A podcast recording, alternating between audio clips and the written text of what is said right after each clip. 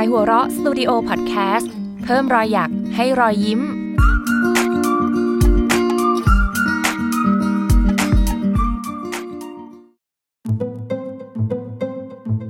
สั้นสตอรี่เรื่องสั้นดีๆ จากไขหัวเราะ ทัวขนหัวลุก โดย ยอดมนุษย์ติ่มซำคุณเชื่อในเรื่องลี้ลับใช่หรือไม่ คุณหลงไหลในการรับฟังเรื่องสยองขวัญจากคนแปลกหน้า คุณเคยคิดว่าน่าจะดีถ้าได้เห็นวิญญาณกับตาสักครั้ง ถ้าคำตอบทั้งหมดคือใช่ เราขอเสนอประสบการณ์ใหม่ที่เหนือกว่า น่ากลัวกว่า สมจริง เหนือคำบรรยาย กับช่วงเวลาสยองขวัญที่จะเขย่าประสาทของคุณทุกรูขุมขน ลืมนิยามความกลัวแบบเก่าๆให้หมด แล้วพกความกล้ามาเดินทางกับเราที่นี่ Ghost Trip ทริปท่องเที่ยวสุดระทึกที่จะพาคุณไปสัมผัสประสบการณ์จริงในบ้านร้าง ที่ได้รับการกล่าวขวัญว่าเฮี้ยนจริง ท้าทายยิ่งกว่าด้วยกิจกรรมลองของ และค้างคืนในสถานที่สุดสยอง รับรองว่าคุณจะต้องผวาแบบที่ไม่สามารถสัมผัสได้จากที่ไหน ถ้าคุณกล้าก็มาด้วยกัน หูย แค่อ่านโบรชัวร์ก็ตื่นเต้นแล้วเนื้อการ ตัวผู้ถูกเรียกนั้นไม่กลัวผี แต่เขาเองก็ไม่ได้อยากจะท้าทายบรรดาสิ่งลี้ลับทั้งหลาย ต้องตกกระไดพลอยโจรไปกับทัวร์ครั้งนี้ เพราะจิ๋วแฟนสาวของเขาเป็นแฟนพันธ์แท้เรื่องสยองขวัญตัวยง และมัดมือชก กดจองทริปไปเรียบร้อยแล้ว เขาทักท้วงเธอด้วยซ้ำว่ามันไม่พิลึกไปหน่อยหรือ คุณนี่มันของจริงหมดเลยนะ เขาบอกว่าบ้านที่เราจะไปนอนเนี่ย เป็นบ้านที่เคยเกิดคดีฆาตกรรมหมดเลยด้วยอะฟังแล้วโคตรน่ากลัว ทำไมคุณต้องคิดมากด้วยล่ะ หรือจะให้จิ๋วไปคนเดียว ไม่ห่วงจิ๋วเหรอ แค่ประโยคสุดท้าย เขาก็หมดสิทธิ์ต่อรองใด ๆ บ่ายสามโมงตรง การและจิ๋วก็ไปยืนรอกลางห้างสรรพสินค้าตามที่นัดหมาย ชายร่างสูงใหญ่คนหนึ่งเดินเข้ามาหา แล้วถามว่าเขาทั้งสองคือผู้ร่วมทัวร์ Ghost Trip ใช่หรือไม่ พอยืนยันเรียบร้อย เขาก็เดินนำไปยังรถตู้คันเล็กที่จอดรออยู่ริมฟุตบาท ซึ่งมีคู่รักวัยรุ่นนั่งรออยู่บนนั้นแล้วสามคู่ด้วยกัน ชายคนนั้นแนะนำตัวเขาว่าชื่อพี่โชค เขาสวมเสื้อสีขาวที่หมองจนดูมอซอ รอบคอห้อยพระเครื่องกับตะกรุดแปลกๆ เต็มไปหมดสะพายกระเป๋าย่ามสีซีดแม้จะหน้าตาดุดัน แต่ก็ดูมีความพยายามจะสุภาพอ่อนน้อม เขาฝากเนื้อฝากตัวกับทุกคนในฐานะผู้นำทัวร์ในครั้งนี้ ถ้าถามว่าทัวร์นี้มีอะไรชวนหลอน การขอโหวตผู้นำทัวร์เป็นคนแรก คณะทัวร์ถึงที่หมายแรกคือบ้านร้างชานเมืองในเวลาประมาณ6โมงเย็น มันเป็นบ้านเดี่ยวหนึ่งชั้น ห่างจากชุมชน ภายนอกผุพัง ตามผนังเต็มไปด้วยคำด่าสารพัดสัตว์ที่ถูกพ่นด้วยสีสเปรย์เอาไว้ บางจุดมีรอยคราบประหลาดที่หาคำอธิบายไม่ได้ สมาชิกทัวร์แต่ละคนต่างกรี๊ดกราด หยิบมือถือขึ้นมาถ่ายเช็คอินกันยกใหญ่ ไม่เว้นแม้แต่จิ๋วแฟนสาวของเขา คงจะมีแต่การที่คิดในใจว่า มีแต่คนบ้าเท่านั้นที่จะจ่ายเงินมานอนในที่แบบนี้ บ้านหลังนี้เคยมีครอบครัวเล็กๆ อาศัยอยู่ครับ พี่โชคเริ่มเล่า พลางจุดธูปแจกจ่ายทุกคนเพื่อไหว้ขออนุญาตเข้ามานอนในบ้าน แกเล่าต่อว่า เพราะครอบครัวนี้มีฐานะดีจนไปเข้าตาโจร โชคร้าย ถูกปล้นและฆ่าทิ้งยกครัว ทั้งที่เรื่องเล่าดูเป็นโครงเรื่องผีที่เราได้ยินกันมานักต่อนัก แต่เมื่อถูกเล่าในสถานที่เกิดเหตุจริงในยามพลบค่ำมิหนำซ้ำคนเล่าเองยังพาไปดูในแต่ละจุดที่เกิดการฆาตกรรม ว่าพ่อเสียชีวิตตรงไหน แม่เสียชีวิตตรงไหน แล้วลูกๆล่ะ หนีไปถึงไหน พร้อมชี้เป้ารอยเปื้อนปริศนาตามพื้นที่ดูคล้ายรอยเลือด เรื่องผีธรรมดาธรรมดาก็ไม่ธรรมดาขึ้นมาทันที พี่โชคยังเล่าต่อไปอีกว่า ชาวบ้านแถวนี้ย้ายบ้านออกไปไกลขึ้น เพราะมักจะได้ยินเสียงครวญครางเพราะความเจ็บปวดลอยมาจากบ้านหลังนี้ เสียงผู้ชายบ้าง ผู้หญิงบ้าง เด็กๆบ้าง สลับกับเสียงร้องให้ช่วยก่อนคืนวันพระ ฟังไปทั้งหมด การถึงกับต้องหันไปถามจิ๋วว่าเราจะนอนกันที่นี่จริง ๆ หรอ แน่นอนสิครับ ไม่อย่างนั้นจะเรียกว่า Ghost Trip ได้ยังไง พี่โชคตอบแทนอย่างเสียมารยาทพลางจัดแจงเรื่องห้องพักและกำหนดการอย่างไม่ทุกร้อน ก่อนจะมาบอกการตอนไม่มีใครอยู่ใกล้ ๆแล้วว่า ถึงสถานที่จะดูขนหัวลุก แต่นั่นเพราะเขาพยายามคงสภาพบ้านหลังเกิดเหตุไว้ให้มากที่สุด และปรับปรุงตกแต่งอะไรมากไม่ได้ แต่น้ำไฟในตัวบ้านใช้ได้ปกติไม่ได้ลำบากขนาดนั้น ทั้งนี้ทั้งนั้น แกยืนยันกับการหนักแน่นว่า ถ้าเขากับจิ๋วเจออะไร ก็อย่าร้อง อย่าทัก อย่าทำเหมือนว่าเห็นเป็นอันขาด ให้สงบใจเอาไว้ ที่นี่มีวิญญาณอยู่จริง ๆ มื้อค่ำคืนนี้จัดที่ห้องนั่งเล่น บรรยากาศคลึกครื้นเมื่อช่วงเย็นหายไปแล้ว ยิ่งดึกเท่าไหร่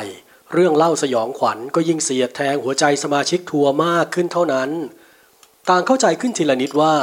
การเป็นผู้ชมรายการสยองขวัญจากทางบ้าน แตกต่างจากการมาอยู่ในเหตุการณ์เองมากขนาดไหน ตอนฟังอยู่ที่บ้านเราเปลี่ยนช่องเปลี่ยนคลื่น ปิดคลิปหนีได้ แต่พอมาอยู่ในเหตุการณ์เองแล้ว จะกลัวแค่ไหนก็ต้องแบกรับความรู้สึกไว้จนกว่าจะเช้านั่นแหละ และคงเพราะความจริงส่วนนี้ อาหารมื้อนี้จึงกลายเป็นมื้อที่อึดอัดจนไม่มีใครพูดอะไร ไม่พร้อมจะสนุกสนาน หมดพลังงานไปกับความหวาดระแวง แม้พี่โชคจะพยายามสร้างบรรยากาศมากแค่ไหน ก็ไม่สามารถลดความอึมครึมที่มีลงไปได้เลย แกเลยสรุปก่อนที่จะปล่อยให้ทุกคนแยกย้ายกันไปพักว่า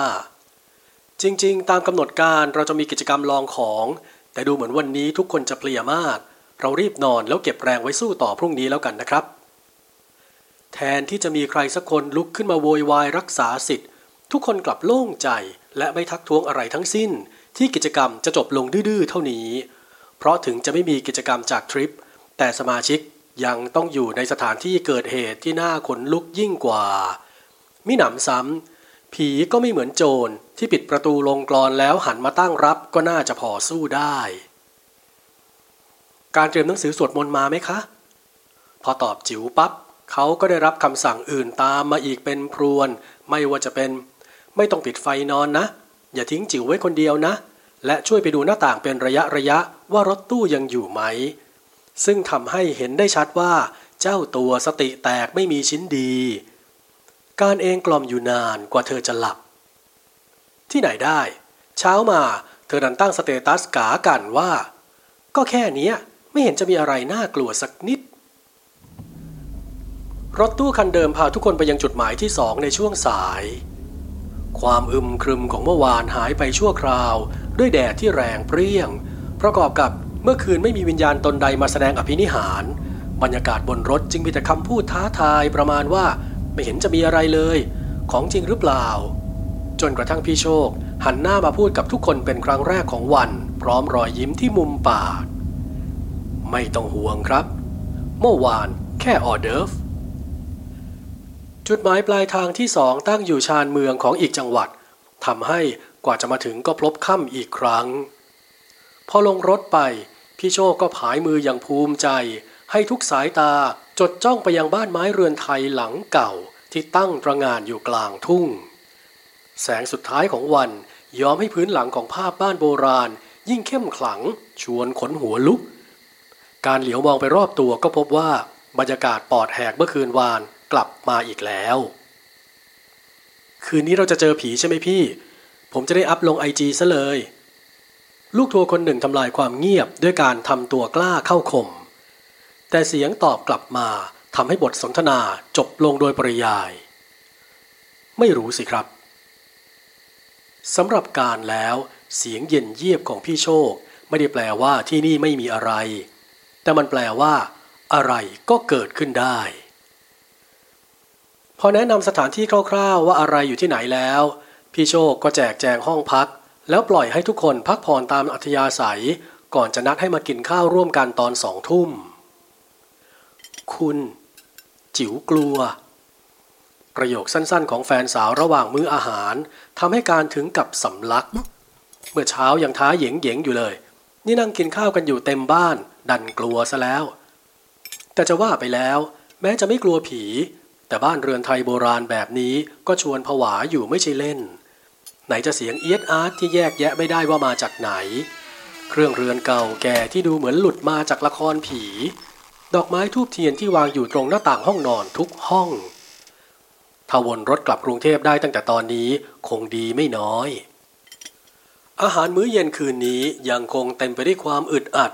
จนกระทั่งพี่โชค เรียกทุกคนมารวมกันอีกครั้ง ถึงเวลาขนหัวลุกแล้วครับ ไฟทุกดวงในบ้านถูกดับจนเหลือเพียงความมืด ก่อนที่แสงเทียนสีส้มจะสว่างขึ้นในแต่ละมุมของบ้าน พร้อมด้วยเสียงท่วงทำนองหลอนๆ ที่มักจะได้ยินในรายการเล่าเรื่องลี้ลับ เปิดคลอคลอ เลือดในกายของชายหนุ่มเย็นเยียบลงโดยอัตโนมัติ พี่โชคจุดเทียนเล่มหนึ่งในระดับสายตาเป็นเครื่องนำทางพาทุกคนไปทั่วบ้าน บ้านหลังนี้เป็นของครอบครัวดนตรีไทยครอบครัวหนึ่ง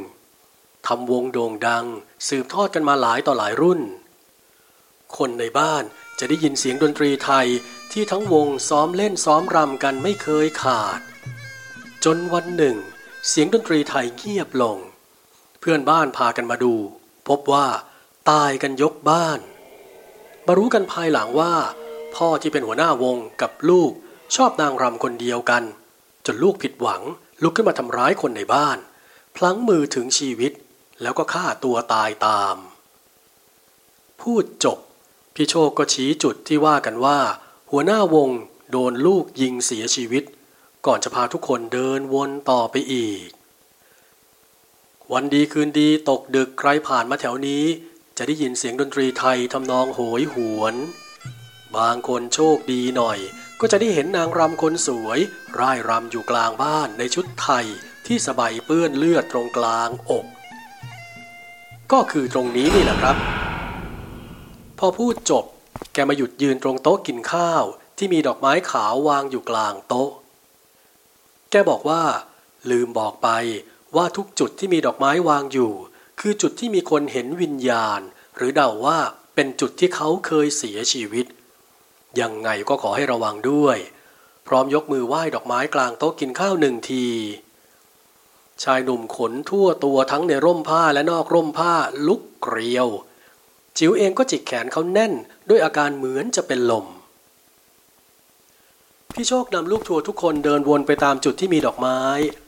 เล่าถึงการตายของสมาชิกในครอบครัวแต่ละคนไปจนกว่าจะครบ แต่กว่าจะจบความกลัวก็จับจองพื้นที่ในหัวใจทุกคน จนแทบไม่เหลือที่ให้เลือดเดินแล้ว ถ้าคืนนี้มีคนมายืนจ้องเราปลายเตียง เราจะทำยังไงดีคะคุณ จิ๋วคนเดิมกลับมาแล้ว การได้แต่ปลอบแฟนด้วยมุกแย่ๆว่า ถ้าที่พี่โชคเล่าเป็นเรื่องจริง พวกเขาก็คงเลี่ยงไม่ได้หรอก เพราะบ้านนี้มีคนตายทุกมุม สงสัยจะต้องกลั้นใจรอไปจนเช้า และแม้จะรู้ว่าต้องโดนด่าแน่ๆ ที่ทำเหมือนความกลัวของจิ๋วเป็นเรื่องตลก แต่ย่อมจะดีกว่าต้องผ่านคืนนี้ไปด้วยความกลัวหัวโกรนทั้งคู่ ทั้งคู่เกือบจะหลับไปแล้ว ถ้าเสียงระนาดไม่ดังขึ้น การได้ยินหรือเปล่า จิ๋วสะกิดคนรักด้วยสีหน้าเยเก ชายหนุ่มพยักหน้าช้าๆ เพราะกลัวว่าหากปฏิเสธหรือกลบเกลื่อน แฟนสาวจะกลัวจนกรีดออกมา และทำให้ทุกอย่างแย่ลง เขาพยายามเอาความสงบเข้าข่ม เพราะพี่โชคสอนไว้ว่า เจออะไรอย่าตื่นตูม จู่ๆหน้าต่างก็ปิดปัง เสียงเคาะประตูโครมครามดังไปทั่ว ตามด้วยเสียงกรี๊ดของเพื่อนร่วมทริป การตั้งสติไม่อยู่อีกต่อไปแล้ว เขาฉุดแขนจิ๋ววิ่งเตลิดไปยังประตูหน้าบ้าน โดยลืมนึกไปว่า ตรงกลางบ้านมีอะไรสาวสวยในชุดไทยที่สบายเปื้อนเลือด กำลังทำท่าตั้งวง ปากพูดอะไรไม่ออก ในหัวมีแต่คำว่าอยู่ไม่ได้แล้วอยู่ไม่ได้แล้ว เขาดึงแขนจิ๋ววิ่งตรงออกจากบ้านไปแบบไม่คิดชีวิต ไม่สนทิศทาง ไม่สนอันตรายอะไรทั้งสิ้น ตอนนี้ไม่มีอะไรน่ากลัวเท่าบ้านหลังนี้อีกแล้ว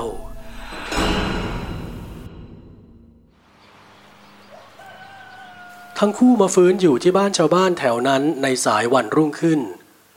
ความกลัวและความล้า บวกกันเป็นยานอนหลับชั้นดี ที่ทำให้ทั้งคู่หลับเป็นตาย ที่ตื่นขึ้นมาได้เพราะลุงเจ้าของบ้านปลุกมากินข้าวเช้า ถึงตอนนี้ทั้งคู่รู้ตัวว่าออกมาจากบ้านหลังนั้นตัวเปล่า จริงๆ ก็พอจะนึกได้ลางๆ ตั้งแต่วิ่งออกมา แต่ตอนนั้นกลัวตายจนไม่ใส่ใจอะไรแล้วมากกว่า จิ๋วยืมโทรศัพท์ของลุงเจ้าของบ้านโทรเข้ามือถือตัวเอง มือถือการ มือถือพี่โชค ปรากฏว่าไม่มีใครติดต่อได้เลย ทั้งคู่กังวลใจไปสารพัดว่าจะเกิดเรื่องร้ายกับพวกเขาหรือไม่ ไหนจะว้าวุ่นกับข้าวของที่ไม่ได้หยิบออกมา จนลุงอาสาพาพวกเขาไปยังบ้านหลังนั้นอีกครั้ง เรือนไทยหลังนั้นว่างเปล่า ไม่มีสัมภาระ ไม่มีรถตู้ ไม่มีกระทั่งดอกไม้ที่วางเมื่อคืน จิ๋วถึงกับสติแตกสุดลงร้องไห้ ชายหนุ่มเองบอกให้แฟนสาวใจเย็นๆ ทั้งที่ตัวเองก็ร้อนรนและสติแตก ตกลงพวกนั้นเป็นอะไรหรือเปล่า แล้วทำไมไม่มีร่องรอยอะไรเลย หรือทุกคนในทัวร์นี้จะไม่ใช่คนตั้งแต่แรก เขาไม่เคยเจออะไรแบบนี้มาก่อน ไม่รู้จะทำยังไงต่อ เลิกลากจนลุงที่มาด้วยกัน อดรนทนไม่ได้ คิดว่ามาถึงแล้วจะรู้ซะอีก พวกเองนะ่ะ โดนเข้าแล้ว ลุงเปิดประโยคแล้วรีบพูดต่อ เพราะเห็นสีหน้าของการที่ซีดลงไปกว่าเดิม ข้าหมายถึง พวกเองสองคนโดนหลอก ทัวร์ที่พาเองมาน่ะ มันเป็นแก๊งต้มตุนที่พาคนชอบเรื่องสยองขวัญไปนอนตามบ้านร้าง แกล้งสร้างสถานการณ์ให้ผีหลอก แล้วขโมยของมีค่าไปมีหน้าล่ะ ค่าทริปก็ไม่แพง ลูกทัวร์ก็ไม่เยอะ ไหนจะเลี้ยงอาหารอีก คิดอยู่แล้วเชียวว่าจะไปเอากำไรจากไหน การคิดในใจอย่างไม่สบอารมณ์ที่โดนหลอก ขณะที่จิ๋วเองร้องไห้โฮเมื่อนึกขึ้นมาได้ว่า ในกระเป๋าเธอมีทั้งกล้องทั้งแท็บเล็ตและนาฬิกาข้อมือแสนแพงของการที่เธอให้เป็นของขวัญวันเกิด ไป เดี๋ยวลุงไปส่งขึ้นรถตู้ สิ้นเสียงทั้งคู่พาใจแตกสลายตามลุงไปยังรถตู้ ระหว่างทางการได้รู้ข้อมูลจากลุงว่า พวกเขาไม่ใช่เหยื่อรายแรก ๆ บางคนกลัวเป็นลมคาบ้าน อีกวันต้องเดินโซเซออกมาหาคนช่วยก็มี คิดได้แบบนั้นก็รู้สึกโชคดีว่าอย่างน้อยก็ไม่อันตรายถึงชีวิต แม้จะโกรธจิ๋วว่ารนหาที่ก็ตาม ต่อไปก็อย่าเชื่อคนง่าย ๆ อีกนะ คนหลอกเนี่ยน่ากลัวกว่าผีเยอะ ลุงคนถิ่นใจดีโบกมือลาคู่รักวัยรุ่นวัยวัยอย่างลืมตัว ก่อนจะรีบเอามือล้วงกระเป๋า แม่ เม็ดมะยมนาฬิการุ่นนี้ มันสะท้อนแดดดีจริง ๆ ติดตามสั้นสตอรี่เรื่องสั้นดีๆ จากขายหัวเราะได้ทุกวันอังคารนะคะ